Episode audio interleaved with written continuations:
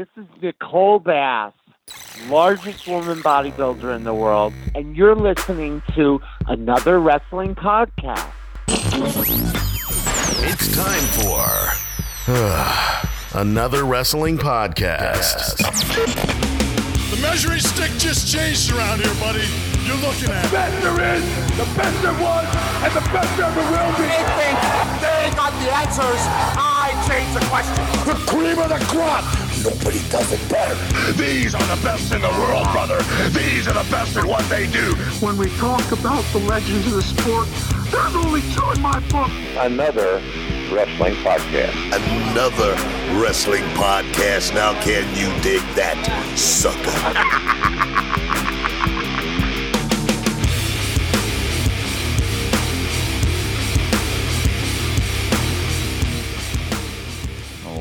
right, all right, all right. Welcome to another wrestling podcast, AWP episode 110. I'm Steve Credo. And I'm Jonathan Benjamin. Wow, 110 episodes in, Jonathan, and we aren't slowing down yet. What can the fans expect from uh, today's guest? Well, uh, I'm not even sure what we can expect from today's guest, but we have none other than the legendary Nicole Bass stopping by. She's going to be talking to us about all kinds of things her career, um, maybe some people that she is a fan of, and maybe some people she's not. Uh, you'll have to just continue to listen to find out what Nicole Bass has to say. But, Steve, we are another wrestling podcast. You mentioned that. This is episode 110. Where can fans or people just listening for the very first time find all of our other episodes? Well, hey, man, that's easy enough. AnotherWrestlingPodcast.com, your mothership for anything and everything AWP. You can find us on iTunes, Stitcher, Player FM, Podbean, TuneIn, yada, yada, yada, Jonathan. Just head on over to anotherwrestlingpodcast.com, click on the links, like us, follow us, subscribe to us, leave us some reviews, uh, message us, tweet us, all that fun stuff, guys. If you need to know anything and everything about us and to listen to past shows, head on over to anotherwrestlingpodcast.com. Don't forget it. Steve, we've got uh, a huge show as always. As always, man, it's it's uh, it's going to be a big show. But Jonathan, you know, we we've we've changed things up a little bit. You know, throughout 110 shows, uh, we've had nothing but glorious topics for everybody. Uh, topics that are so evergreen, you can listen to episode 1 to 110 and find something different each and every week. But that doesn't mean the world stops revolving around us, Jonathan. There's a lot of things happening, and instead of talking for three hours about the biggest news of the week, uh, we're going to talk to you in under a few minutes about the biggest news in the week before we get to our topic. Uh, so it's just a little incentive that you get a great show with a great topic, but you get to also hear some of the most recent stuff and our take on it, right? Yeah, and the first thing that I want to talk to you about is watching Raw this week. We got to see the club reunite, and it felt so good. And they beat down a returning John Cena. Not even on Memorial Day does this guy get a break. Super Cena gets beat down by AJ Styles, Anderson, and Gallows. Now, what did you think of this turn of events? Man, I love AJ heel Styles. I love uh, I love him as a heel. Um, I'm, I'm, I'm glad. I, it's happy. I love it. It's his icon versus icon. You know, two of the biggest names in professional wrestling in the past 10 years AJ Styles and John Cena. You can't take that away from them. Uh, AJ Styles from TNA to Ring of Honor to New Japan, now to the WWE, taking on the face of the WWE, John Cena. He made his return, Jonathan, but he also made his return at WrestleMania for a match, which everybody kind of blows over right now. I mean, did, did we forget about that? Uh, but then he was gone for a few months, and now he's officially officially back. Uh, the man, you know, is like I don't know. He's like Wolverine. The man heals fast. Uh, always coming back under uh, the time he's supposed to. So you know, super healer Cena. Um, not a heel Cena, but super healer Cena was back. I mean, Jonathan, I think the only thing that bothers me about this is the name of the club. I, I, I wish we were hearing bullets in front of it, but uh, I don't know. I love this matchup, man. It's icon versus icon. You can't go wrong with it. Nothing bothers me, I think, except for the name of the club. I think it has to grow on me more. I don't know. Well, how long do you think that they'll let this go on? Do you think it's just going to be a short feud, or do you think that we may see this go spill SummerSlam, baby. SummerSlam. Yeah, I think I don't. But what I what I don't want to happen is what that what they did with Chris Jericho, to where basically by the time it hit WrestleMania, we've already seen it like three times. Um, it has to be one match where AJ Styles wins. Uh, or something like that. I don't know. Maybe I don't. I don't. Honestly, I don't even care about the outcome, but it has to happen at least once, and then they try to let it happen other times. But it's like you know, beat down after beat down, something like that. Whatever, whatever you want to write into that story, something happens. But I don't want three matches going into SummerSlam to where that's like the fourth match. Like they can think of something creative to do in between all that, but just don't don't kill it. You know what I mean? Don't kill this right away. Let it breathe for a little bit, uh, and definitely have that biggest showdown at SummerSlam. So uh, I think sooner than later. But you know, like I said, let it settle, let it marinate. You know what I mean? Let it get the flavor, and then and then pull the trigger. But uh, I'm I'm seeing definitely SummerSlam, and then even you could bring this to Survivor Series, baby, having the club with more members versus like I don't know Cena's Cena and the the I don't know the whatever's All right. whatever you want to call his band or whatever, but I don't know. I'm thinking this, and this is uh, this would be probably seven, eight months of, of television. But to start with, right now, Cena got beat down by the club. So at the next pay per view, don't have it be Cena Styles because that's what you want the big payoff to be. So Sure. you have Cena versus Anderson, Mhm. and then the next pay per view you have Gallows and Cena. And then finally, you just keep having it where AJ, being a heel, he says that he doesn't need to beat AJ. He's already like a legend in this business, and really play that up and say that you know he's a champion everywhere he's went. Uh, Cena's only ever been in the WWE. Blah blah blah. Finally, you have the major major bout, and you know you've got the club, and maybe even bar the like Shane McMahon says. I've seen this all before. I'm banning the club from ringside, and so it's it's AJ versus Cena. Uh, it looks like AJ's to win. Somehow Cena gets the attitude adjustment. Lights go out. Finn Balor makes his debut, helps AJ. He becomes part of the club, and then they continue to wreak havoc all over the WWE for a long time. But slowly but surely, you start to see that there, you know, there's a power struggle for the club between AJ and Finn, and then you get to see amazing Finn and AJ matches. Like I pretty much just did everybody's job on the writing staff. I mean, if can you imagine if that actually worked out that way? How awesome that would be! Definitely, man. It, it's interesting to see what happens. And I know some people are like, John Cena's talking about a new era with all these new guys and who comes out. A guy that's been a seasoned vet, pretty much. But uh, that's beyond the point. I, I think it's still really cool to see Icon versus Icon right now. Uh, you got to admit, man, these have been the two biggest names in pro wrestling for the past 10 years, uh, or have gained popularity throughout those 10 years. So it's it's definitely nice to have. Nobody else can do it except for the WWE right now. So it's going to be interesting to see. I guess we'll just have to wait to see what else unfolds, Jonathan. Um, but give me your thoughts. You know, a little more news this week happening. Let me get your thoughts about Roman Reigns versus Seth Rollins at Money in the Bank for the WWE Championship. Um, what's going to happen? I mean, uh, I don't know. The fans want to see Seth back with the belt. Could we see that happen? Yeah, I, I absolutely think that uh, we could see it happen, but it's not likely. I, I watched the WWE 24 on Seth Rollins, the redesign, rebuild, reclaim.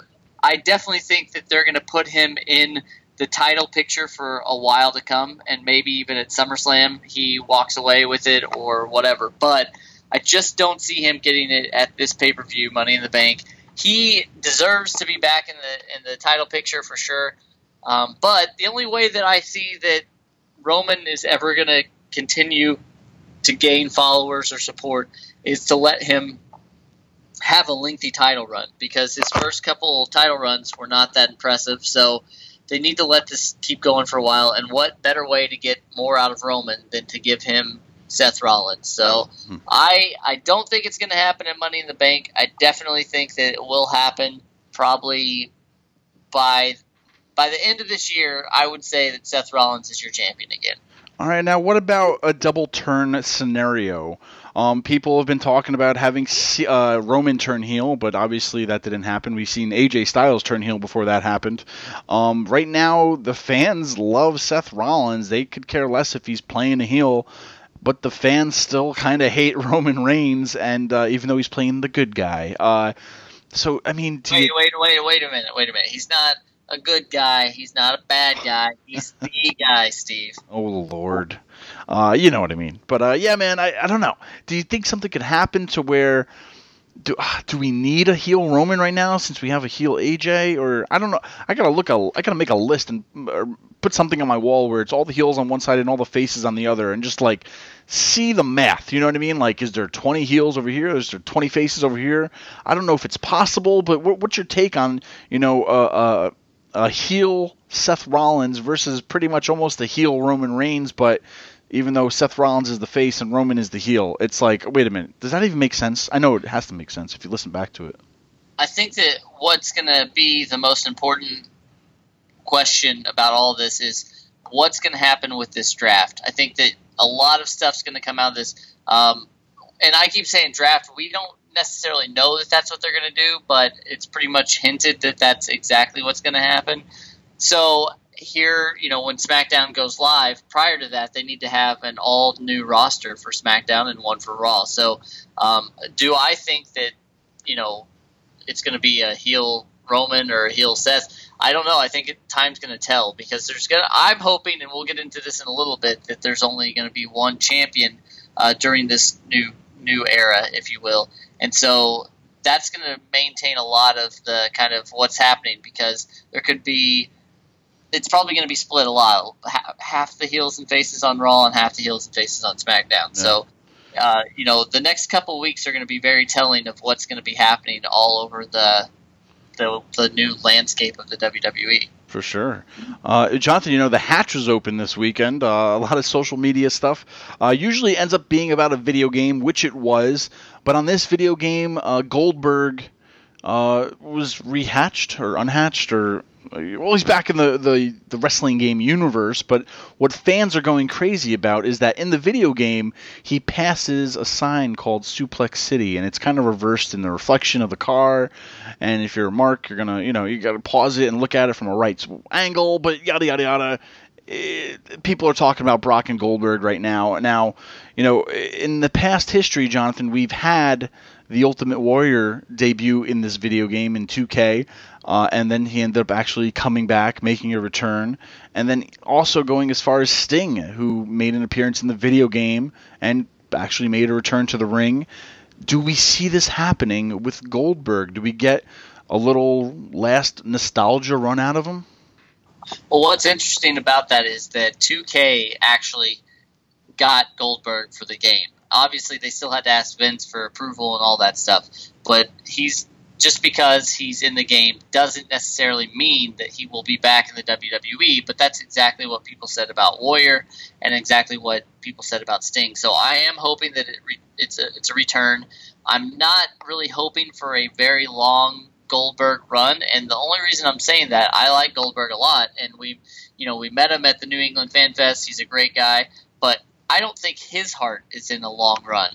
No, of course, yeah. And I think so, you know, yeah, and, and keep nostalgia to where you know have him come back, give him uh, like a few months to where he feuds with like three guys and he wins out of all those three matches or whatever, or how many other matches. But you give him a few mid carders, you have him win, and then you get to a point to where he's almost like, ah. You know, I've come back. I have nothing less to prove. Blah blah blah. Brock comes out. They say, you know, we had a match at WrestleMania, which was a total. And this is where, if you're a kid and you're listening, ear muff it right now. It was an absolute shit show, and it was at WrestleMania 20. But I, I see where you're going with this, and we have Brock versus Goldberg 2, and we have it at WrestleMania next year, and we have Stone Cold as a special guest referee, and I would be happy with that because there's no possible way that show that match could be any worse than what we saw at WrestleMania 20. Sure, and you know everybody has their bad days. Uh, well, you know maybe they just didn't click right, and they didn't. But you know, honestly, if you look at it though, it's not. It's not. If you, I'm looking past that first match, I would say to where just look at as far as legends go, um, as far as older talent, as far as being able to use older talent. Um, we saw briefly that Shawn Michaels had a little spot with Austin um, at this year's WrestleMania and with Foley and stuff, but these guys can't really give a lot more. I mean, I think Shawn Michaels could definitely go, but you know, there's there's really nobody left. I honestly don't think. I mean, I have to look, but there's really no older legends, quote unquote, left that could actually come back and maybe do something like this. I think Goldberg is in shape. He's probably not in ring shape right away. I'm sure that would have to be a, a few months to prep for that, but uh, you know, I don't know. There's really, you know, seeing these two guys in the ring, I think would be a great marquee match for WrestleMania. It's icon versus an icon. Uh, granted, you know, Goldberg had that little run, uh, and then he disappeared, but you know, I don't know. I think it would be great to see this. It would definitely be a WrestleMania worthy match. Uh, who, ca- like I said, who cares about the first run? It's more about you know who's still around and who could still go. And I think, you know, from the looks of it, I think he could give somewhat of a decent show. We'll have to see, but I don't know. I think there's he definitely I think could give a lot more than what Sting was given in a way. And uh, I don't know. It, it, it's more or less we'll have to wait and see, I guess. But uh, regardless, that's that there's only there's only a few people that I would want to see him go against right now, and it would be like to to close out Goldberg's career in wrestling. It would be Lesnar, just because I want to see what that match could actually become. It would be Owens, just because I really like Owens, or The Undertaker. And I know that Undertaker's streak's broken, but so is Goldberg's. But they could, you know, build it up to say we both had the most impressive streaks in the history of professional wrestling, and then Goldberg says, "Well, mine was even more impressive." And then that's basically what happens, and then you get one final match, and maybe it's double retirement. Maybe they both retire, and that's that. But um, man, I am on fire tonight. I should just. Could they just book us? Could they just use us to write the shows? I guess. Yeah, I, I don't know, but that's my that's my two cents on it. I am looking forward to this game. I really enjoyed 2K uh, 16 last year, and I, I am looking. They, they said that there's going to be some WCW arenas and Goldberg if you pre-order now. So I'm looking forward to seeing what else they do with this game this year. Definitely. Another Wrestling podcast is proud to partner with High Spots, the High Spots Wrestling Network, more specifically. Uh, they're going to offer listeners one free month of the High Spots Wrestling Network. Uh, you have to use the code AWP. Make sure that's all caps AWP. Uh, new accounts will gain access to over 2,040 hours and counting of premium wrestling content. That's right, and the High Spots Network features top worldwide promotions such as PWG, Progress, Rev Pro UK, WXW, WSU. It also highlights many of the U.S. regional promotions such as PWX down in North Carolina, FIP in Florida, NEW in Connecticut and New York, Queens of Combat in North Carolina, IWA Mid South in Indiana, and AAW in Chicago. Now, guys, uh, subscribers will find hours of shoot interviews featuring all the episodes of The Kevin Steen Show, The Old School with Steve Corino. They also highlight the original content that High Spots produces, such as documentaries with Harley Race, Jim Crockett Promotions, Rock and Roll Express, uh, etc., and fan favorites like $5 Wrestling. Well, something for everybody can be found at highspotswrestlingnetwork.com. For the low price of $9.99 per month, fans can stream hours of content to their mobile device, tablet, PC, or stream on their TV through Roku. Check out the High Spots Wrestling Network today, and don't forget to use the promo code AWP in all caps. All right, and joining us in the studio today is quite uh, an icon herself in the radio world, from the Howard Stern Show all the way to WWE. Joining us right now is Nicole Bass.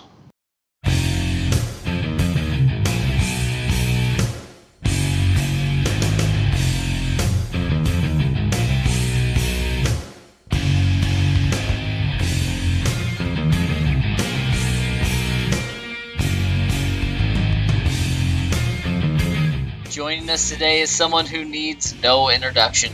She's a bodybuilder, a former wrestler, an actress, and she's even made numerous appearances on The Howard Stern Show. But today, you can add guest on AWP to that already impressive resume. Ladies and gentlemen, please welcome Miss Nicole Bass.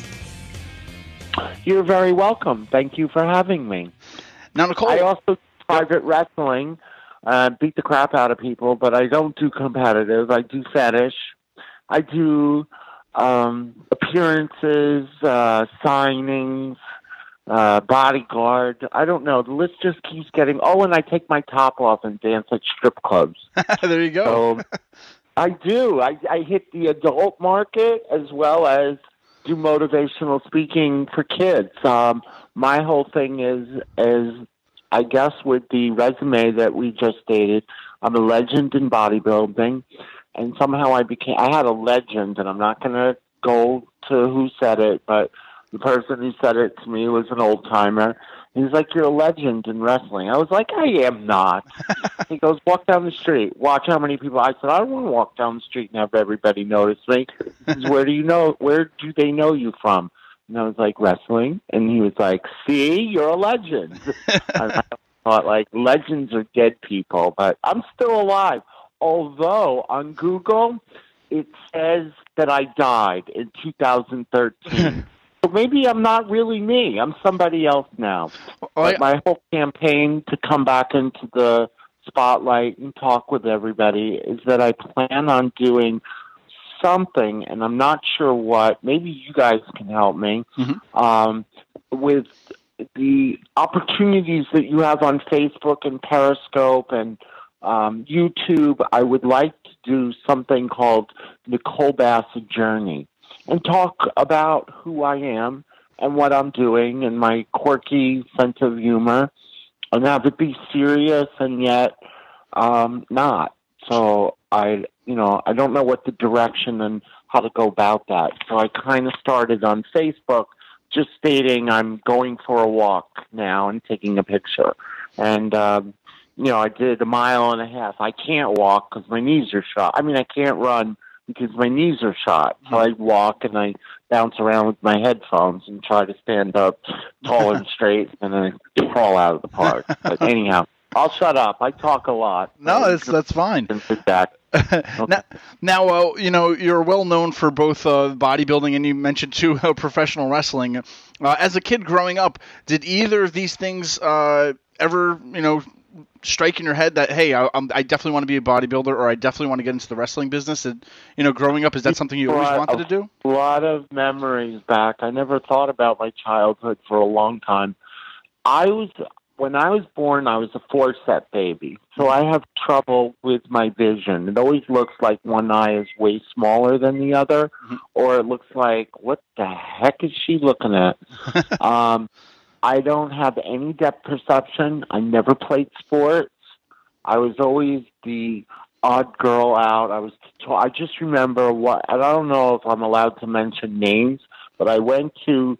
Um, in third grade, I went to. I lived in Great Neck, so whatever school you go to in third grade, and there was this one kid, Mindy Reingold. The day I went to class, she was like, "What's your name?" And I was very. I was raised to be very polite, and I was like, "Oh, my name is Nicole Bass." And she's like, "No, it's not. What's wrong with your eye?" And I was like, and at that point, I was I was not trying to be funny. I didn't want to explain the whole story of forceps, baby. so I just told her it's broken. She goes, "No, it's not. You got rocks in your head. You're rockhead." From there on out, I was rockhead. Um, I was always teased because of my height. They called me Sasquatch, Bigfoot, and like Howard Stern says, you know, Herman the Monster. I always got teased and bullied. So the whole thing that I stand for in my life is to not be bullied. So growing up, didn't play sports, couldn't. Couldn't if you throw something at me, I duck. How I wrestle, I don't know. It's instinct. I just am good at what I do. Um, unfortunately, the WWF didn't use me to my potential. And when I was with the ECW, they made me wrestle. I went to school um, uh, when I got the way that I got into wrestling was Jason Knight um, uh, invited me to come. He saw me in the gym after I'd gotten done competing in the Miss Olympia, and he was like, "Wow, Mhm. you want to come to a wrestling match?" And I was like, I just thought he was hitting on me. I was because he was just staring at my body, and most people would just stare at my boobies. and I was like, "Yeah, sure. Me and my husband would love to go." And he was excited, and I thought six people were going to be there, and it turned out uh, it was at the Elks Lodge in Queens. Not the way the Elks Lodge is now, but the old Elks Lodge. You could jam two thousand people in there, and they're hanging off the railing, screaming like maniacs. And I went out. I was taught to power bomb. Well, I think it was Juan Marquez in the locker room, and they didn't. the The wrestlers didn't really welcome me with open arms. They kept saying I was green, Mhm. but because I always got beat up in school when I was younger, I was not a fighter. I really wasn't. Um, my dad was a black belt, really serious black belt. I forgot what degree, and he would. I would get beat up from my dad for getting beat up in school because he was like, "Hit them back." You know, Yeah. you kid. I was big sissy back then. Now you hit me, I'm going to hit you back. um, anyhow, they taught me how to powerbomb Juan Marquez, and I come out of the ring, and everybody's like, Howard Stern, Nicole Bass, yay! And I'm going back to him, yay! And I'm smiling and I'm laughing.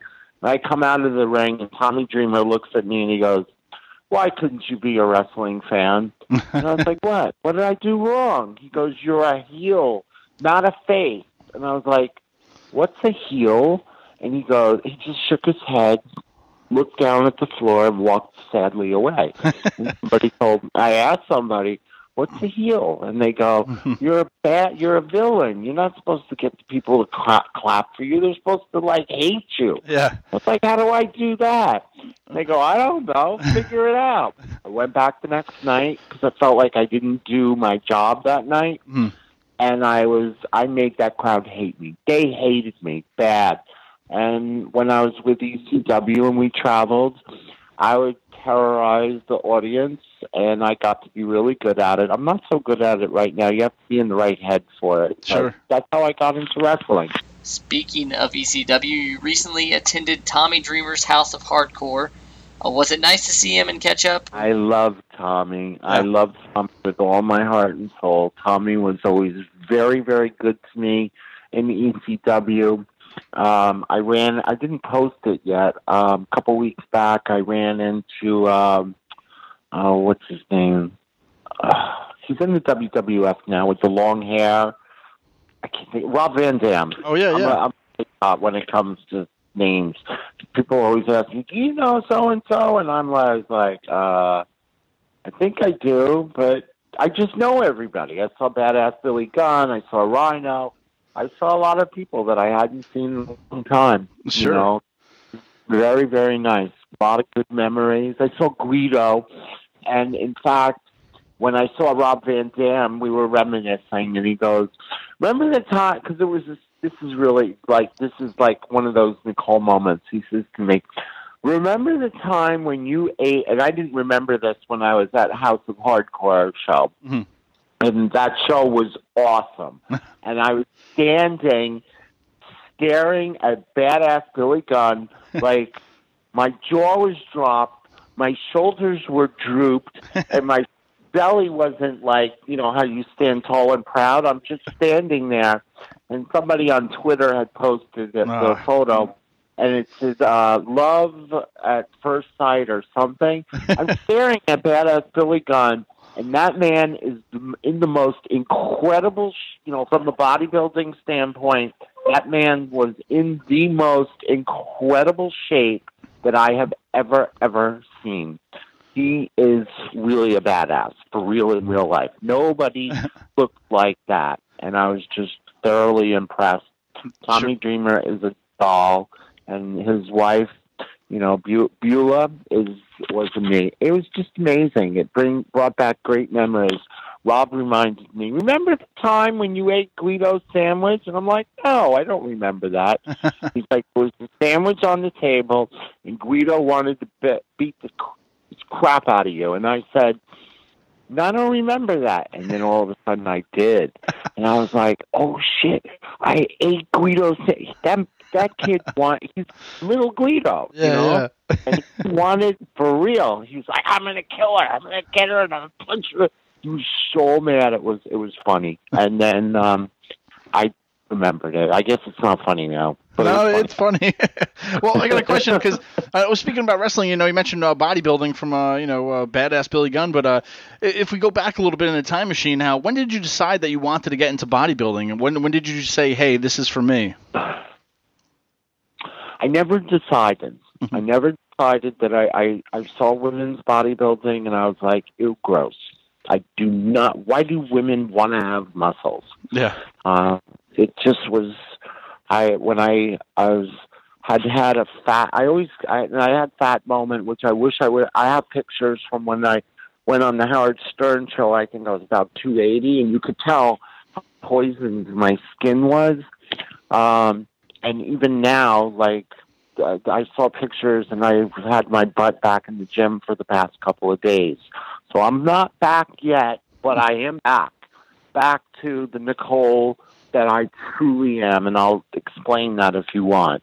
Um, the way that I decided was it was decided for me, and the reason it's destiny. Um, I follow. I lived in Florida, and when I had come to New York, my dad was like, "Okay, we're going from Florida to New York."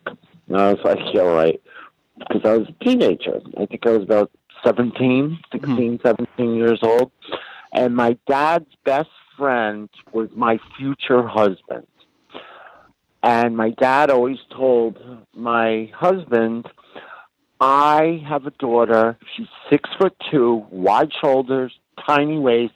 Going to make an incredible bodybuilder. She's female Schwarzenegger. Mm-hmm. And my dad was just after a free gym membership because my husband had the gym. So after a while, Bob, who, so I can stop saying my husband, my husband's name was Bob. He passed three years ago. Do not say I'm sorry.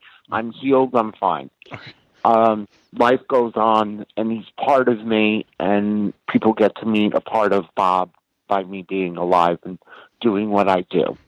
Anyhow, when Bob got kind of wise to how my dad was, he was like, "You're right. You have a daughter, six foot two, with wide shoulders and a tiny waist. I believe you." But my dad told him I had these big giant kazumis too. and so when I finally did meet Bob, I walked into the gym and I said, "Hi, my name is Nicole." And I'm in those Jane Fonda shiny tights with string up my ass. oh, are you allowed to curse on your show? Of course, yeah, yeah, anything you want. okay, I can. Okay, so I got the string up my ass and those jazz, uh, those jazz shoes. That was style in the '80s, and that, and I had long hair down to my waist that I had just cut off because Brigitte Nielsen cut off her hair, and I wanted my hair to look like Brigitte Nielsen. I walk into the gym. That man had a 20 minute conversation. The gym is in back in the day, the gyms were not co ed, especially bodybuilding gyms. Women trained on Tuesdays and Thursdays, and the men the gym the other days of the week.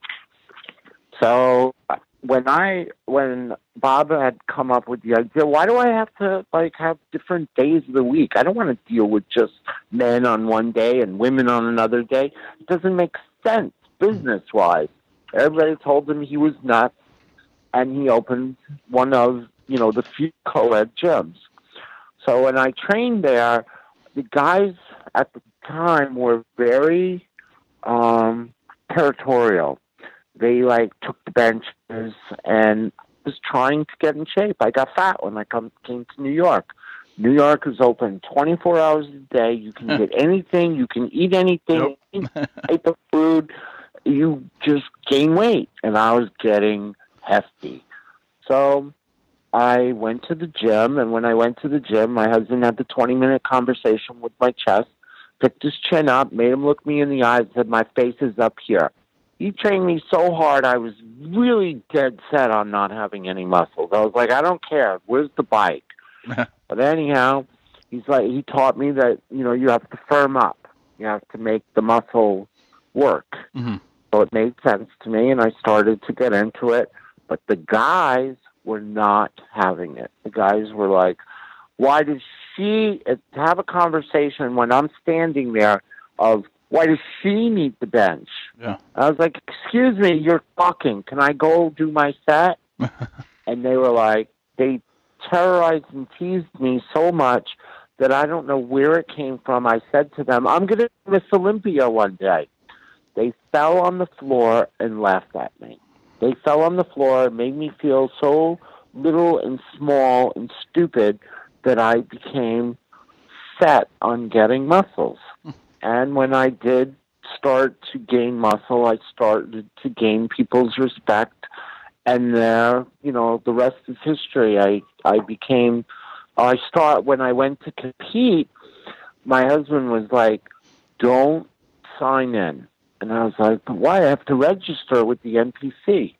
Don't sign in." I was like, "Why?" And he goes, "Because I want to see everybody's face." I wish I still had the tape. I had a tape, and I threw out all my my my VHS. Mhm. But I waited to sign in at the weigh-in, and everybody went like, "Holy shit! Where did he come from?" Yeah. And when I he go he had said to me, "Now you're going to have the last." Now a heavyweight woman is 135 and above. I think I weighed in at like 198. Bodybuilding would not have me. They Uh-huh. didn't want me. Mhm. No, they wanted me to go away because by myself I looked normal, you know. Mm. But then you stick me next to your average, and not to say I'm above average. I'm not on an ego trip at all. but I'm twice the size of everybody. I'm Yeah. six foot two. I am a big motherfucker. I am just big. Yep. Okay, so in bodybuilding, there are five six, five seven, five eight, five nine. There's a really tall women, but nobody is six two. Nobody. So um, they told I weighed in, I think, at 198 at the time. Hmm. They were like, "You have to." Re- oh, for the first bodybuilding co- competition, this is wait, just count to three and then come out. So the audience is clapping. And then I go one one thousand, two one thousand. I'm the last competitor to come out for the heavyweight class. Mhm. Three one thousand, and then I come out. The whole audience stop clapping, and they go whoa, and I like uh oh, I'm in trouble because all of a sudden I spotlight is on me, and I didn't know, understand at the time how much of an impact I had on bodybuilding. Um, if it wasn't for me, fitness, and I, I shouldn't say if it wasn't for me, I take that back.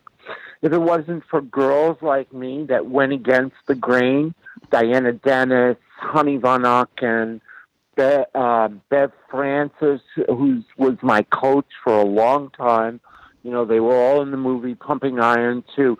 I would not be here. Mhm. Fitness would not exist. There was no muscle in the 80s. Nobody had muscles. It was like, you know, that was freakish. if they think it's freakish now, imagine how they thought in 1980. Sure. And they wanted me to go away. The, the, I call them the powers that be. Yeah. Um, I was very good friends with a man by the name of Wayne DeMilia, who uh, who was ran the Night of Champions, and I asked him since I was 19 years old if I win the nationals, I can be in the Miss Olympia. I had gone over everybody's head. I'm very good. I'm not very good friends. I could call him up on the phone, but I know Arnold Schwarzenegger, and he knows me and we both he calls me the female Schwarzenegger. My dad came up with it, and I then bodybuilding came up with it. But I heard it from the man, the man's mouth himself when we're in the gym. It's like um, it's kismet, you know. It's not like oh my God, Arnold Schwarzenegger bow to the ground. I'm like, whoa, that dude is he's been in it. He's been through it. Yeah. I have respect for him. Uh, I have respect for a lot of people that are in the bodybuilding gym. Mhm. You know, it's just like we kind of know each other because we know. We know what it takes to sweat and bleed and not feel like, oh, I don't want to go to the gym. We're still there. So I know everybody. Now we heard that you even met Arnold Schwarzenegger. What was his thoughts on you? his thoughts when he saw me Mhm. i i was i wanted to compete in one of the shows it's called the arnold schwarzenegger classic Mhm. it's an awesome show it runs in columbus ohio i'm not sure what month i'm really not at this point in my life Mhm. i think it runs in march he runs the show with jim lorimer and it's a fitness expo as well as a bodybuilding competition i think it goes on for three days Mhm. and the vendors that are there is amazing. I mean, that place is gigunda. Mhm. And Arnold back in the day would go around and say he would. It was really funny because I forgot what booth I was working. I was working the booth, and he's surrounded by security. He has to be, Sure. you know, because everybody.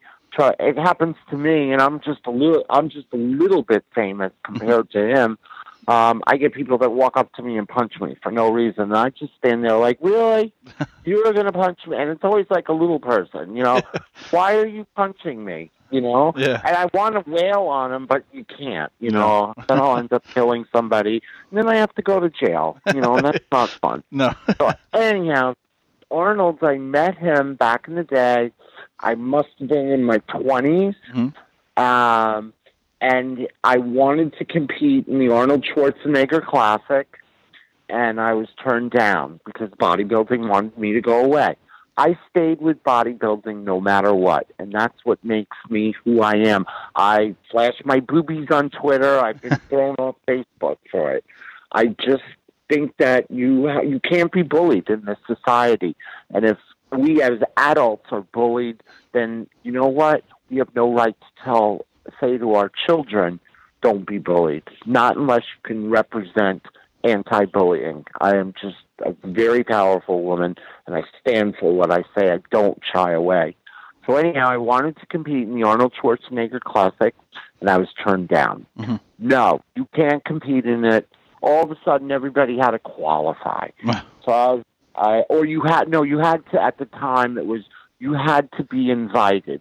And the IFBB, which is the International Federation of Bodybuilding, I forgot what it stands for. The IFBB. Mhm.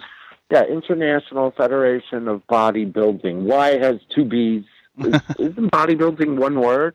So anyhow, Arnold sees. I never met him. I walk into World Gym when it was the original World, yeah, World Gym, and it was built just straight like uh those train apartments. Mhm. It was long, and then it had like an out back outdoor patio. And nobody trains at Muscle Beach in Venice, so don't believe that one. But anyhow, I walked into the World Gym, and Arnold's there, and I was like, "Oh wow, Arnold's here. That's cool." And um, he saw me. We made eye contact. And one thing in bodybuilding you do not do is you do not stop for nothing. I don't care if there's the president walked in. You don't stop. The man stopped doing calves, came over to me, and he go. He did it. I can't do Arnold's imitations. I suck at it. But he's like, "Who are you?" And I was like, "Oh, I'm Nicole Bass. They call me the female Schwarzenegger." And he goes, "You're not the female Schwarzenegger. You are a Schwarzenegger." And I was like, "Whoa!" and I said, "I really wanted to compete in your show, but they won't let me." And he goes, "You're invited." Wow. So, so you know, I'm not going to say which IFBB official wouldn't let me, but Sure, yeah. so and so won't let me do it. He goes, "It's my show. You're going in." and I was like, "Whoa." Um, it, funny. Another funny story is, I know a lot of people, but I don't go around saying who I know. So. And I'm just bringing up Arnold because it was an incident on the Howard Stern show. Sure. At the time, I had my gym in Manhattan. I don't have the gym anymore, but um, Ralph, um, I forget his last name, Cirillo, Ralph Cirillo, which is Howard's. Um, I don't know what he does, but he does something. He does, you know, he's like Howard's in the Howard's entourage. So Ralph Cirillo was training in my gym, and um, Gary Dell'Abate, the producer from the Howard Stern show, I he calls me up on a Friday and says, "We want to have you on on Monday, but you can't tell anybody." So I was like, "I will," and I'm the type I don't tell anybody. I don't give out phone numbers. I don't give away any information. So I said, "I won't tell anybody." And he says to me, "Do you know Arnold Schwarzenegger?" I said, "Yes, I know Arnold Schwarzenegger." He says, "Great. We're going to have you on on Monday with Arnold, and don't tell anybody." So I didn't tell anybody. he didn't know that I knew knew him. So I go in to the show, and um, they put me in one room, Arnold in the other room. Arnold's in the middle of doing, you know, his Arnold stuff with Howard, and then they bring me in, and Arnold and I make eye contact, and he goes, "Nicole," and I go, "Arnold," and Howard's jaw just dropped, and I was, you know, we're talking and we're ignoring Howard, and Howard's like, "You know Arnold?" I said, "Yeah, I said to Gary, I know Arnold." No, you know Arnold. I said, "Yes, I know Arnold." and then they just threw their everybody just threw their hands up in the air like, oh, Nicole ruined a whole week of a bit. You know, like there are funny little one-liners on how you know I don't know because whenever I go on Stern, they always tease me and say, you know, I look like Herman the Monster.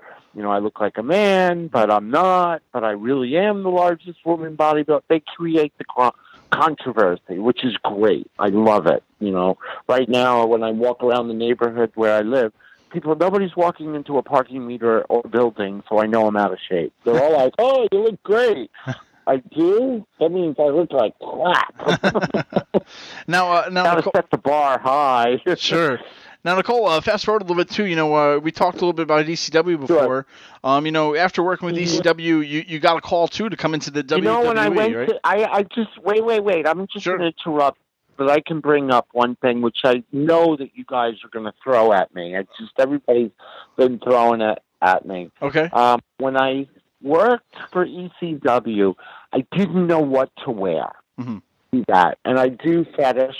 Everybody knows I do fetish. I do foot worship and muscle worship, and I will wrestle you, but not competitively. If you try to hurt me, I'm going to street fight you, Mhm. you know, or I'm going to end the session. And there's always security with me so that I'm protected. Um, but I had a leather dominatrix outfit Mhm. thing going when I was at ECW. I had looked through the wrestling magazines and just hey, what do you what do you wear to Yeah. this thing? I never realized how big pro wrestling was because I wasn't a fan. I didn't know. So I wore um, leather shorts and I think a leather bra, and that was ended up being the way that I came up with it was the only person that I could emulate was Chyna. So I she was at the time wearing a non-sexy outfit. You know, it was like grandma spandex. Sure. her original outfit was there was no sex to it, Mhm. and I think that you know as a woman you need to you can't dress in a burlap sack. You really can't. It doesn't work. Even if you put on lipstick, it just doesn't work. Yeah. So I ended up wearing one of my fetish outfits to the first ECW show, and that became my getup. She ended up copying me. Uh, Um, I was already the ninth wonder of the world in bodybuilding because I am the largest woman bodybuilder in the world, and I am in the Guinness Book of World Records. Nobody has broken, and this is as far as competing in the IFBB. Hmm. I was heavier. I think it was 207 that 208 that I'm listed in the Guinness Book of World. I didn't even want to sign the paper. I was like, I don't care if I'm in the Guinness Book of World Records. I don't need them to validate me. I know who I am. I know what I did. But they ended up putting me in. I didn't sign any papers. I didn't do anything. So I'm in there. Nice. Um, uh, she then became the ninth. Then she announced that she was the ninth wonder of the world. I don't care. I really don't. It's not that I don't care. I don't need to be validated. yeah. And the way that I learned that was through my bodybuilding. I wanted my pro card and I kept taking second at the nationals, second at the nationals, second. And one of the writers for uh, Flex magazine came up to me and goes, "Aren't you pissed that you're not winning?" And I said, "No." And he was like, "But why?" And I said, "Because every time they give me second, it just gains me more power." Mm-hmm. And he scratched his head and he went away. And then the next year, I won. Nice. And then I was like, okay, fuck this shit. I won. You know, next. You know, the politics of bodybuilding were just too severe. And now women's bodybuilding, it's not as powerful. People lean more towards fitness. Sure. You know, it just became too, yeah, everything was bigger, bigger, bigger. You Well- know, and you lost the aesthetics. Sure. You know. Uh, but back to ECW. Wait, I just want to finish this. Sure. And I'm, I know I'm all over the place and I talk a lot. So if I'm talking too much, just tell me to zip it. you're good. Um, okay. with, okay. With Chyna, um, when I did, it was Big Dick Dudley that looked at me. What Big Dick uh, was, his real name was Alex Rizzo, and he passed, which was a heartbreak for me. Um, but Big Dick hated me from the day I walked into ECW. Hated me. Mhm. Like you have no idea. He looked at me and got undressed. Wanted to take my chair and turn it around. What? I'm going to sit there staring at his naked ass? No.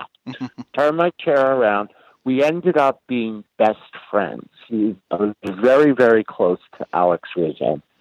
Um, he looked at me one day and he goes, "You're coming with me." I said, "Where?" And he goes, "We're going to go to a wrestling show." I said, "We're at a wrestling show." He says, "We're going to go to a better show." He brought me to WCW, and I saw Goldberg, and Goldberg was like, "Holy shit, you're huge!" and I said hi to everybody in the locker room, said hi to everybody there. You signed because there was rumor going around that I signed. hmm That I signed with WCW and that I signed with WWF. So he took me from WCW and then brought me to a WWF show. And Sable went berserk. She went and grabbed. She's like, "You signed?" Said, no, I'm just visiting. No, you have to sign. So WWF um, called me, and I didn't know that they were calling me. They kept. I kept getting a message from Bruce Pritchard. I mean, who the fuck is Bruce Pritchard? I don't know. Finally, I called back the number because it was, you know, it was constant, and um, I signed with them. And I don't even want to get into my reign in there. I Sure. really don't. Mhm. Um, but Chyna and I would have been friends had it not been set up that it was a war. Everybody wanted me and Chyna to fight. Now I am six foot two in real life. In real life, I can get on a scale. I weigh between two ten and two thirty, depending on the season. My normal weight is around two twenty. I'm not say who I was taller than. I don't want to go there because they announce wrestlers as being something that they're not. I ended up being six foot four because someone else was not. They were uh, You know what I'm getting at. Sure, so yeah. anyhow, Chyna was about five six or five seven, and she wore Franken. I call them Frankenstein boots, but those platform Yeah. boots. You know which ones I'm talking? They're hard to walk in. I don't know how the fuck she walked in them. I'll I give her credit. but we were at war because everybody kept trying to make it be a war. She was an amazing, extraordinary woman, but we did not get along. As far as I'm concerned, she was a cunt.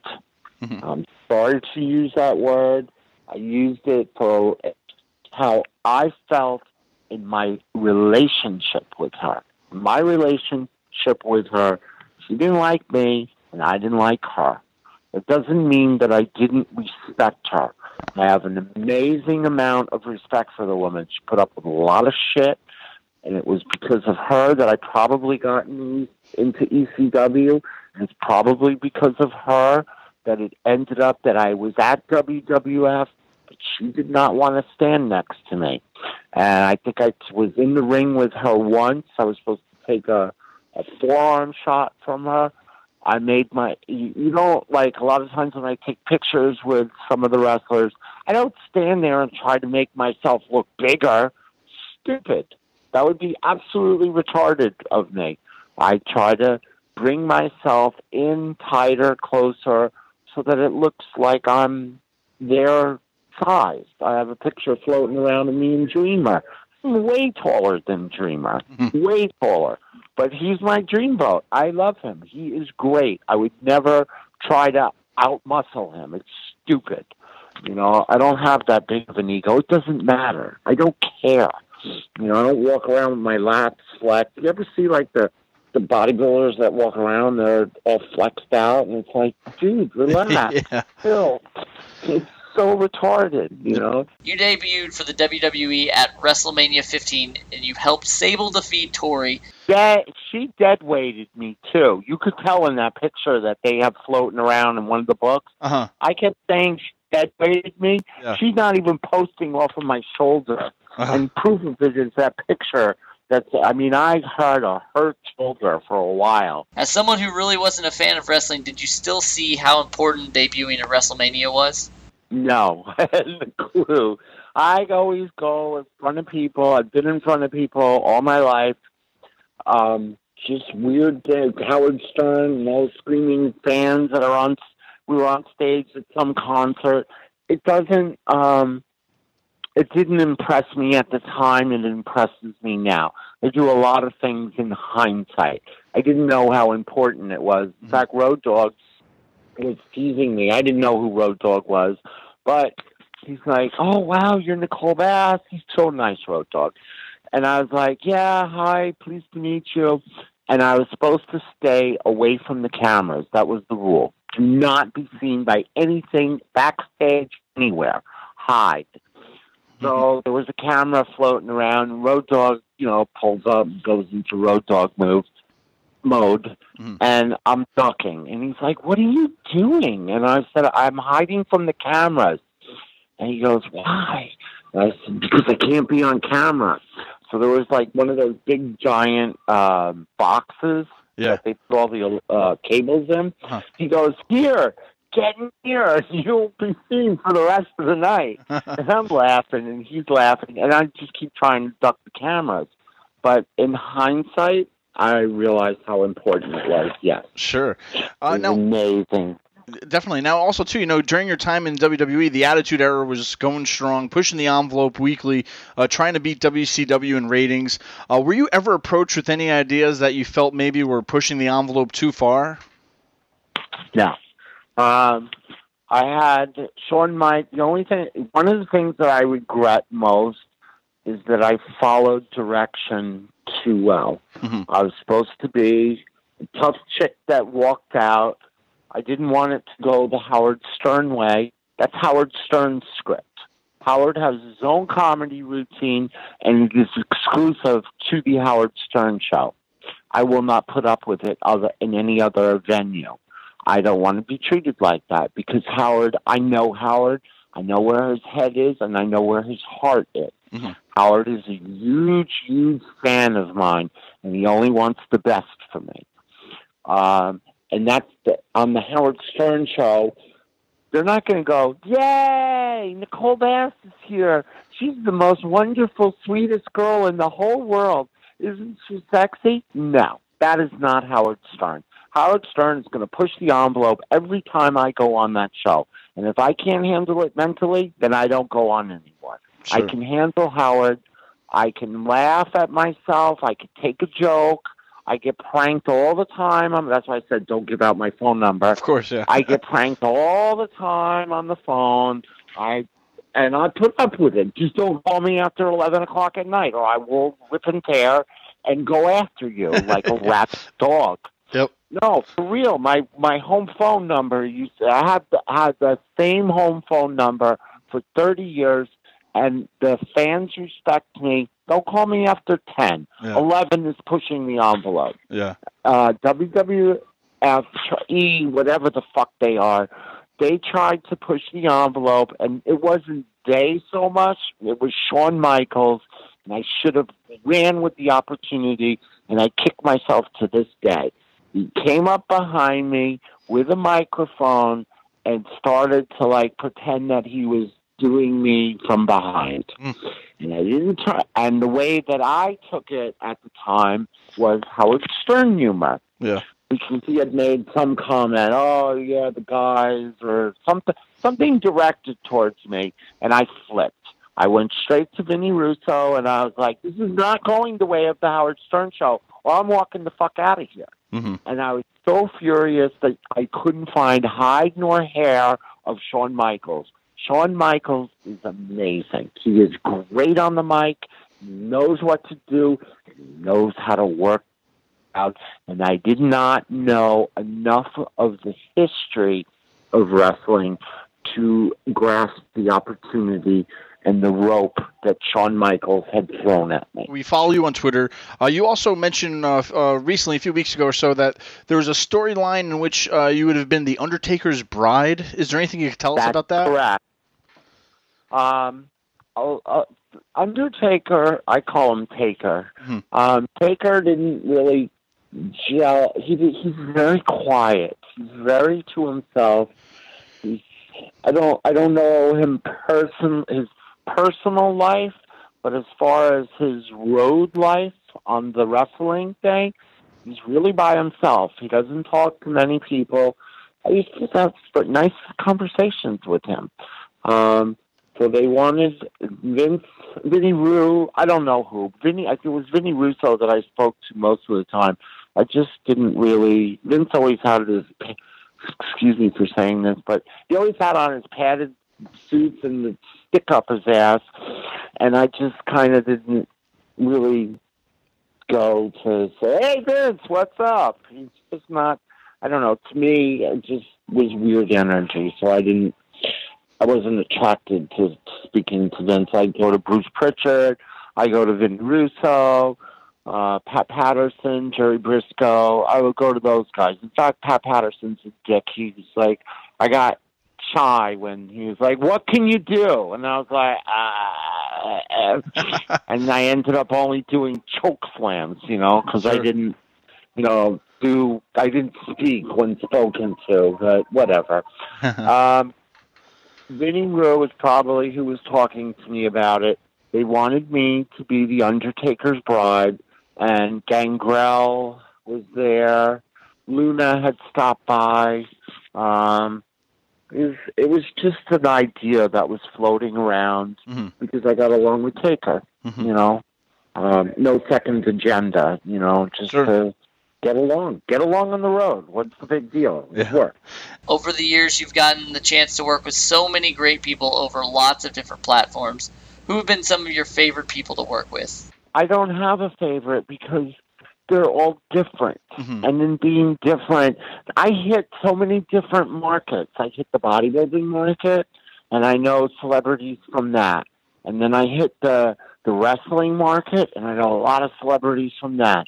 And then I hit the the uh, Howard Stern market, and I know like the president's brother, well, Clinton's brother, who plays like great saxophone too, or something he plays. I don't remember. I know Bon Jovi. I mean, I just know everybody. Sure. And so it's like walking around in my neighborhood. I walk down the street, and it's like I might as well just keep my hands up, like the president or the queen with my hand, or the pope with my hands up. I just know everybody. I think that in life, a simple hello can change someone's life. So, in a simple hello, it could be really deep. Mhm. So, I have deep things that go on everywhere. I get people that I meet at my appearance. At my appearance, they come to. Great story. Fred Norris. Okay, I love him. I love and worship the ground he walks on. He has the Fred Norris band. Um, he is the guy that does the sound effects for the Howard Stern show. Sure. You got Howard, you got Fred, and then you got Robin Quivers. Those three are in the room, and there's been a change of comedians over the years. Jackie Martling, um, Artie Lange, uh, which he has a podcast now. I know Jackie Martling still does comedy. These people are awesome comedians. Fred is usually very quiet, doesn't say anything. I'm blessed by all the sound effects he does. Mhm. They had one that I missed, and I didn't realize it while I was on the phone. It was on, it wasn't, and I don't normally listen to rebroadcast, Mhm. I had called in when I was, I think it was probably a year after my husband had passed, and I wasn't okay. I didn't realize, I thought it was four years this April. It's only three. I'm doing pretty damn good. Mm-hmm. I'm doing pretty damn good for someone whose husband just passed and for someone who had a boyfriend and now she doesn't and now she has an order of protection against him. So I'm doing really good. You know, I've had crappy things happen, which I will be speaking about on Facebook, and I don't really want to go into recent events. But as far as having a favorite person, my favorite person is nobody. I don't have a favorite. I love right now who pops into my head because it's a recent appearance is Fred Norris. I don't have any pictures with the man. He has a band. I've never been to see the band. That man, about 20 years ago, I was in New Year's Rotten Eve, and I, I or uh, it's something around that period of time. Mm-hmm. I had on thigh high boots, a bikini, and a top, and I, I, we were speaking, and I was walking down the street, and then the security comes for Howard Stern and Robin Quivers. It may have been a book signing. It mm-hmm. was Howard, one of Howard's books. And I'm walking down the street, and security comes. I go, "You could go. I, you know, I don't need to finish the conversation." He's like, "Are you kidding me? I'm behind the largest woman bodybuilder in the world. I get to watch everybody walk into each other. I love this." stayed with me. How awesome is that's the kind of I'm really down to earth. I just you know, my favorite person can be the girl in the coffee shop right now, Bianca. You know, I just Sure. I really just like people. I like people, but when I'm in a rotten mood, if I'm not having fun, you're not going to have any. Exactly. well, Nicole, you know we've talked to you a lot tonight. Uh, it's been a great time, Yes, but uh, you know, have. uh, as we mentioned too, you know you're I know all- you got to go. We need part two to come out. Oh, definitely. I can't wait. You know, but uh, as you mentioned too, you know you're all over social media. Right? to hook up. Oh, What, okay. honey? No, as you mentioned too, you know you're all over social media and Twitter and whatnot. But uh, for the fans out there who probably don't know, uh, where can they keep up with you on uh, Twitter and all that? You can keep oh, you can keep up with me on my Facebook page, Mhm. which is I don't know the exact address, but I guess you Google or what do you do when you search? You search Facebook, look up Nicole Bass. The little picture is me and Howard Stern sitting together. I call it the slenderized version of me, and then behind me is me giving the finger. Um, in the ring, and then on Twitter, I, uh, you know, Nicole does not have hole in it. So it's N I C O L E B A S S. I don't answer all the direct messages, so I answer some of them, but I do read them. I also am on Twitter, which is Ms., not Mrs., not Miss. This is none of anybody's business what I'm doing. Ms. M as in Mary, S as in Sam, and then Big, like me, and then my last name Bass. It's my AOL address, Ms. Big Bass, has been for the past 10 years. And I'm kind of on Instagram. I just have trouble focusing all three. Sure. And I am coming out with Nicole Bassett Journey. All right. Thanks again to Nicole. Wow. A lot to talk about. A lot was said. Uh, if you guys want to leave any comments, please visit us at anotherwrestlingpodcast.com. Go to our Facebook, find us on Twitter. Tell us what you thought of the show. Promo of the week. To the warriors that have followed me, upon a bed of nails, or in a jungle full of razors, or in a jungle that Kamala walks up in. It makes no difference to me. With the power of my warriors and law and justice on my side, and the Grim Reaper right behind, what are you gonna do? I want you to know right now, I don't care what you two boys do with Kamala and razors, but nails, you're my responsibility. I am law, order, and justice in the World Wrestling Federation, and I'm gonna prove it when we get you in the ring, punk! Gentlemen, you entrusted yourselves for my services. There will be a mass burial when this night is over. As we look down upon their rotting carcasses, let it be known that justice is served. You can count on it, punk! We we also have a hotline, Steve. I don't know if you know that or not. Um, you can call us anytime, day or night, on our hotline. Another wrestling podcast, very own hotline. Tell us what you think. Tell us what you hate. Tell us what you like. Tell us anything that you want, and we will play the best calls on air. That number is 802 297 7672. Once again, that is 802 AWP 7672. Hey, what's going on, guys? This is uh, Jeff, one of the uh, lovely marks out there in wrestling land. I was calling about the uh, brand extension, and I was just thinking of a few things. Uh, well, the first thing is, is they had. This is what I did. I wrote down their their top ten guys, going based on just the fact that nobody else is going to be called up from NXT anytime soon. At least personally, I kind of hope not because I don't want them to deplete the NXT brand, which I think is great as is. Um, so with that being said, I, I, I saw like the top tier guys going to Raw, uh, just as in the, no real particular order. Uh, you would see Seth Rollins, Roman Reigns, Cesaro, Rusev, Orton, and Jericho as your main guys on Raw. And over on SmackDown, you would see Cena, Ambrose, Owens, Styles, Sami Zayn, and uh, Dolph Ziggler going over to SmackDown. This is some of them based on also people coming back from injury. Hey, this is Ryan Stewart from Poughkeepsie, New York, and I'm another wrestling podcast fan.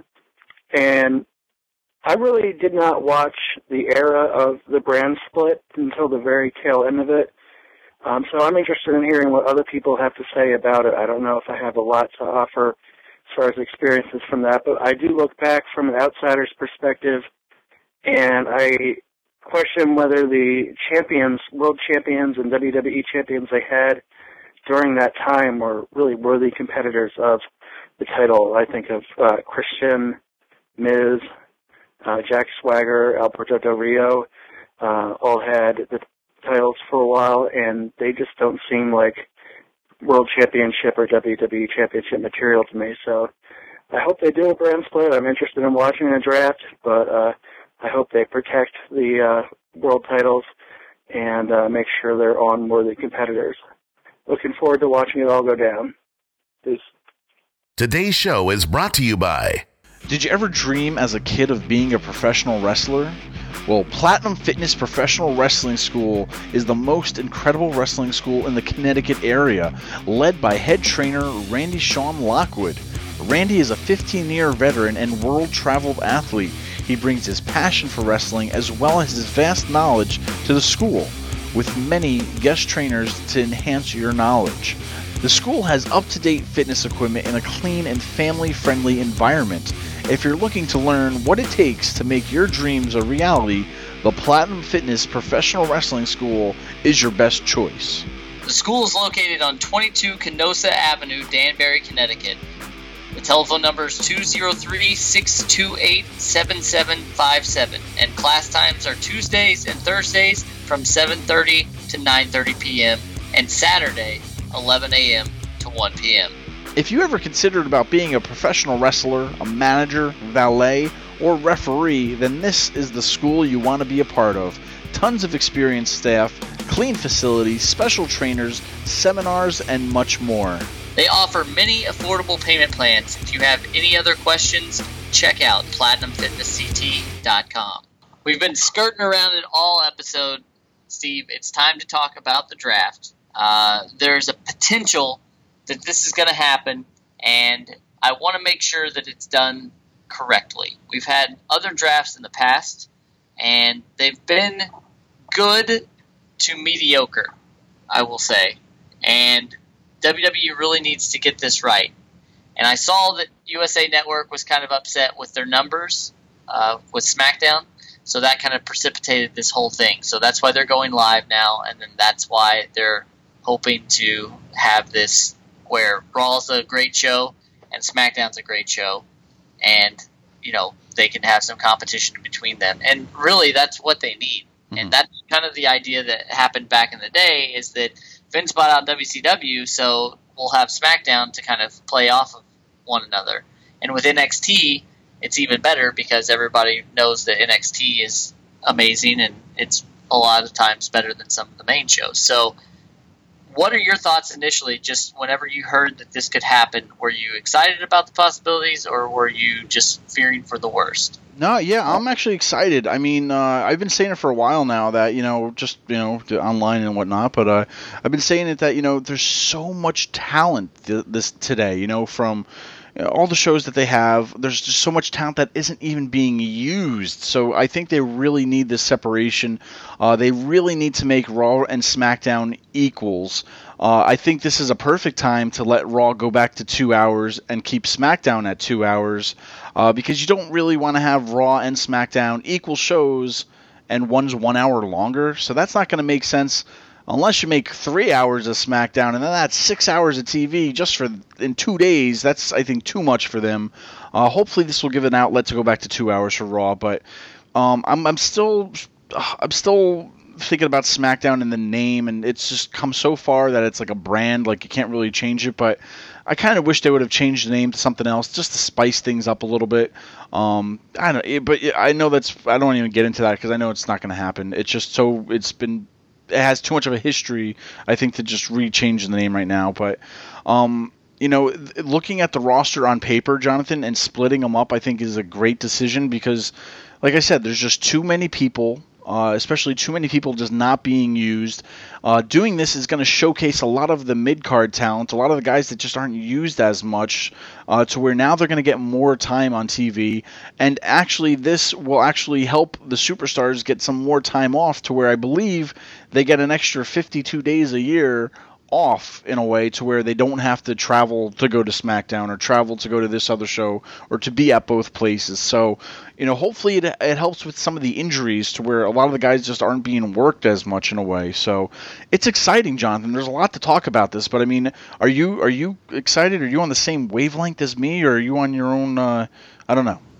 no, I, no, I I think it's a great idea. I've always enjoyed the draft.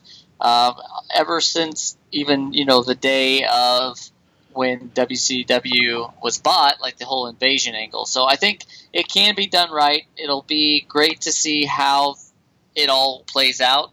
I'm nervous about that, but I think if anything's going to happen, like you said, it gives some of these people who we know are going to get kind of tossed to the side here in a couple of weeks or months. Like, let's just say, for instance, the vaudevillains uh, this will open up a whole new world for them because they won't have to be going.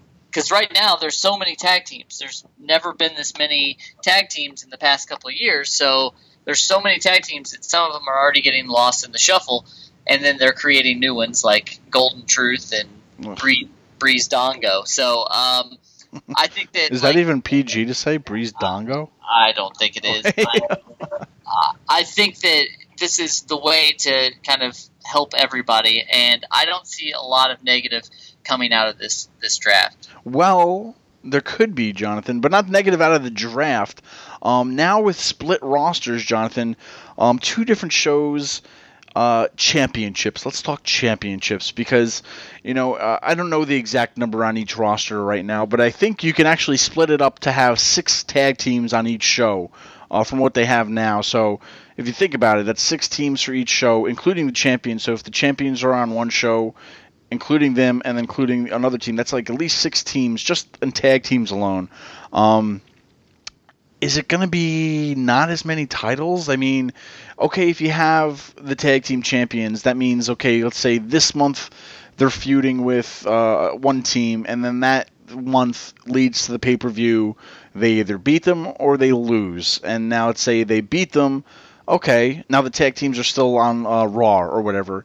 Um, okay, now the next feud for the next month is still, you know, is it on Raw or do they go over to SmackDown or how does that work? Um, but even if they jump ship back and well, jump ship, jump shows back and forth with the champions, um, is it is it still not enough titles for the, all these these guys? Because do we need to have two world champions, two women champions, two tag team champions again? Or should we find a way to just keep those and maybe bring back some old titles like, hell, even use a TV title, a SmackDown title, a Raw title. I don't know. Like, do, do, we need more championships? Do we just leave the ones we have? I don't know. My head is about to explode with the possibilities, and I, I, I don't know. Well, I don't want that to happen. I don't want your head to explode. But the best scenario that I see that comes out of this is that the World Heavyweight Champion, the WWE World Heavyweight Champion, the Women's Champion, and the Tag Team Champions can go from show to show. And they can challenge any competitor that's on either show. And then having some of the other championships, like if they decide to bring back the cruiserweight with this new series or whatever, but having certain championships only defended on that show. So uh, maybe Raw gets the United States Championship and SmackDown gets the Intercontinental Championship, and never the two shall meet for a long time until they decide to put the shows back together again. So that would keep everybody kind of in check. The big titles would be able to be defended uh, any show, which is exciting. And it would also give you like, oh, I really want to see this Intercontinental match. I'm going to tune in on SmackDown because I know that's the only place that I can see it. So I think that that's a good way to go about it. I am not a fan of having so many championships because somewhere along the lines they start to lose importance. And you and I were talking about this earlier today. When CM Punk was the champion on, on SmackDown, he was the World Heavyweight Champion. It, it meant pretty much nothing, and it was like, oh, you've got this belt that you're carrying around, but you're, you know, that's it. Like no one really saw him as a champion. So I don't like that that can happen. So I'm definitely excited about the possibility that they don't screw this up and they keep, you know, only a few belts. Yeah, definitely. Uh, you know, I, am a person. I love championships. I would love to see the return of the cruiserweight championship when that whole series comes about in July. I would love to see, you know, like maybe like a TV title, a Legends title, something. I don't know. Come up with something different. But uh, I definitely don't want to see, you know, two sets of tag teams, two sets of women's, two world champions. But I'll tell you this, um, Jonathan, if they have to bring a belt in or make a belt you know, you have the World WWE Heavyweight Championship uh, since it's been you know unified. You have that. That's your number one belt. That's the one you want to get. But the other show, besides, I think keeping the United States and the IC championships on like a like a same level but different shows is great. But just for the the the the main eventers on the other show that doesn't have the World Heavyweight Championship, what would be a good title to bring in, bring back, create something new that the the main eventers could fight for that's not uh, a mid card title or something like that? Because that's the only thing I'm afraid of to where okay, you keep it on Raw and now you have a month where they're feuding for the title, and then he wins. Then it's still on Raw. Then the next month you have them. Uh, he's going against somebody else. So like you know, the World Heavyweight Championship has been featured on Raw for two to three months now, and it's never been featured on SmackDown. Now, what happens with those two to three months with those main eventers on SmackDown? Like, shouldn't they be fighting for something, or like, what else could what in your mind, if you could pick anything to bring back or create, what should the main eventers be fighting for? Which is what I'm trying to get to. Well, I think that it doesn't necessarily have to be a title. I think that that's where things like King of the Ring come in handy, and that's why they kind of had those gimmicky things back in the day because you have your champion, you have your intercontinental champion, you have your tag champion, your women's champion, but we still want to make people feel like they're important and we we've got these great people, so what do we do? So that's why like Money in the Bank's important and having tournaments to be the number one contender instead of someone just walking in and saying, "I'm cutting, I'm cutting to the front of the line. I'm the champion or I'm the number one contender now." Like, make it important and make it all must see people with the network and all that stuff now, there's so much there's so much room for all this content, and that's what I would do. I would have like if I'm doing the draft, I'm going to do a live network draft special. I'm going to do all that stuff, but I want it, I want there to be opportunities more than championships. So I would say have a big, you know, do kind of like what they're doing with the cruiserweight series, but have it on the network where it's number one contender for the for the um, championship, and they can do those matches at house shows. They can do those matches at you know SummerSlam Access, wherever they do it. But it would make it all like must see and make this feel very unique and important. Like whenever you go to house shows, everybody was like, "Oh, I wish that the title would change hands like tonight." Like Hmm. that would be exactly what I would do. Is say, okay, tonight uh, in Poughkeepsie, New York, it's going to be Dolph Ziggler versus Kevin Owens, and it's part of attorney, and you never know what's going to happen. But they're going to show it would be a way to get people excited about house shows. Like it's all inclusive. Everything would kind of work off of each other. That's my thought, anyway. Yeah, definitely. Now, I want to put you on the spot, though. I want you to give me a title that you want to see come back with this draft. Uh, granted, without making duplicate titles uh, uh, for each show, if you could see at least one championship come back, what would you want to see on either show? Uh, this is tough, but off the top of my head, I would want to see the European Championship come back. Okay, now explain this before you even explain why you want it to come back. What does it entitle to mean that you're the European champion? And what does it mean to be that you're the Intercontinental champion? I need some clarification on this. I guess Intercontinental means that whatever, whenever it was first made, it was probably uh, able to be defended intercontinentally. So if they went overseas, like the world champion can be defended anywhere. Uh, Intercontinental can be defe- uh, defended, I guess, uh, on different continents. But European champion, I would say now, well, before they got rid of Barrett and all that stuff, there's more people now that are European wrestlers than probably have been in a long time in the WWE. So I don't know if I would necessarily want it to be where anybody could win it, or I guess I would want it to come back as more of like a prop, um, where like Balor, um, Sheamus, Rusev, like a lot of these guys would start a faction almost, and they would say like uh, it's Like a kinda million dollar championship kind of a thing? yeah, but kind of like it was. They were going. I thought they were going with that at least with the the League of Nations. It would have been a perfect uh, opportunity to do that, but they did not do that. So, but I don't. Like I said, I don't think we need the championships. But gun to my head, I would bring back that one. Well then, uh, I mean, uh, this draft talk definitely it's spicing up talk, I guess, if you will, Jonathan. What could happen? What's gonna happen? Uh, and possible rosters. Now, there was a photo that was leaked online, and I'll take this for a grain of salt as you will, because even if it is true, by the time this draft or whatever happens, it probably won't even be true. Uh, if I could just read the rosters, Jonathan, could we take a moment out? Could I read these rosters and just give you an idea of what they they had on this paper? Yeah. All right, so let me read off the Raw roster. So right now they're saying Reigns and Charlotte will be on both. That's all they're saying for that. Um, so for Raw, I'm just gonna read this list. So stay stay in tune with me, and then picture this roster for Monday Night Raw.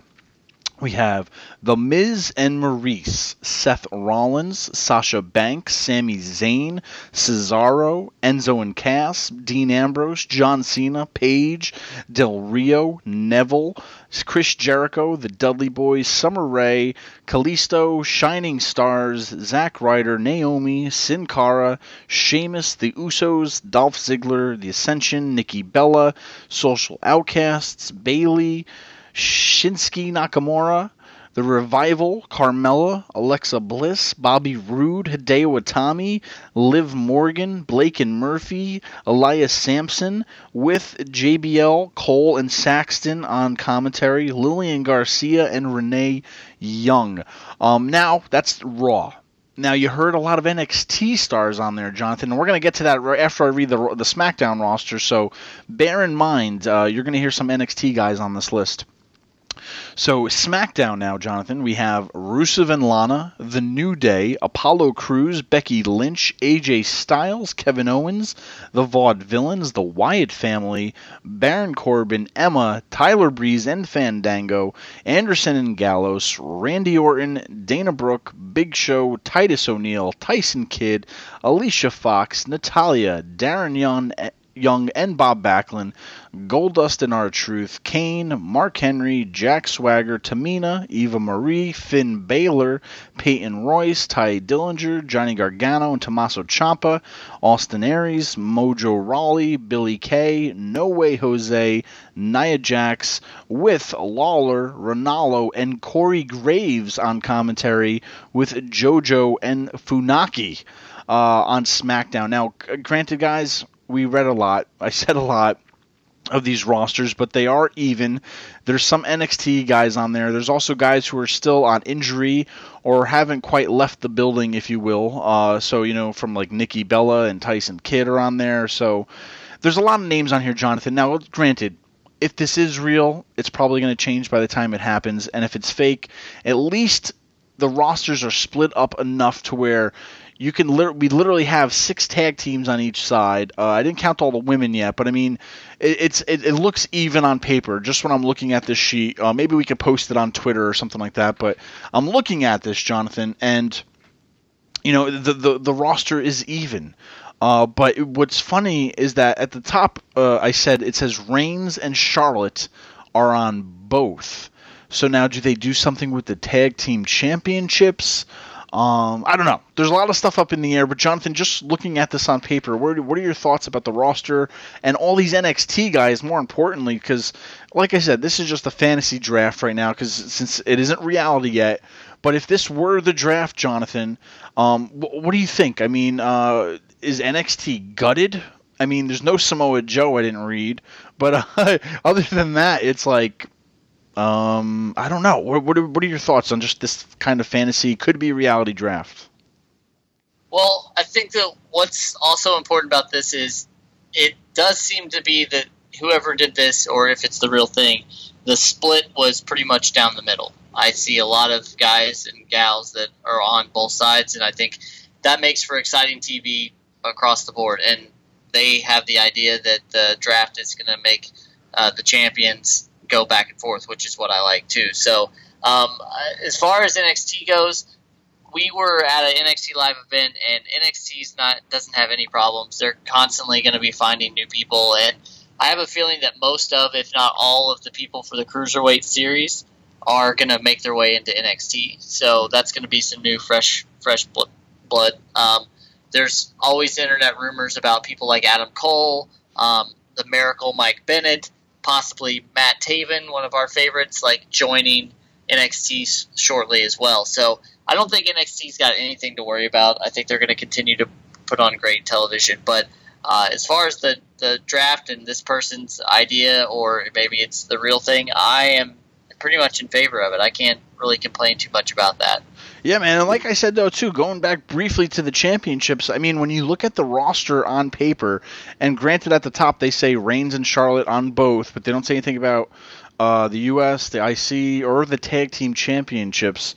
Uh, it'll be interesting to see what happens. Um, I, but I definitely feel at the end of the day, you definitely need some kind of championship in there to, to balance it out for the the main uh, the main eventers, I guess if you, if you want to call them. So it's interesting though, Jonathan. You know what? It, it just gets us talking, and that's what's good for business because it's it's a what can happen. We don't know what's going to happen. We kind of read some things that could happen, but it's not 100%.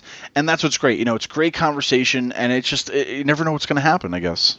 Well, that's the show. We want to thank you all for listening today. Every week we do the show free of charge for you, the fans. And if you're wondering how to repay us, we have just the thing. Subscribe to us on iTunes. Hey, and while you're there, be sure to rate us and give us a good review. If you're looking for more information about AWP, then head on over to anotherwrestlingpodcast.com. We are all over social media, and you can find us on Facebook, Twitter, Instagram, YouTube, and more. If you are an AWP superfan, you can also show your support by going over to prowrestlingtees.com slash another wrestling podcast and buying one of our official AWP shirts. We couldn't do this show without you, so tune in next week for another wrestling podcast.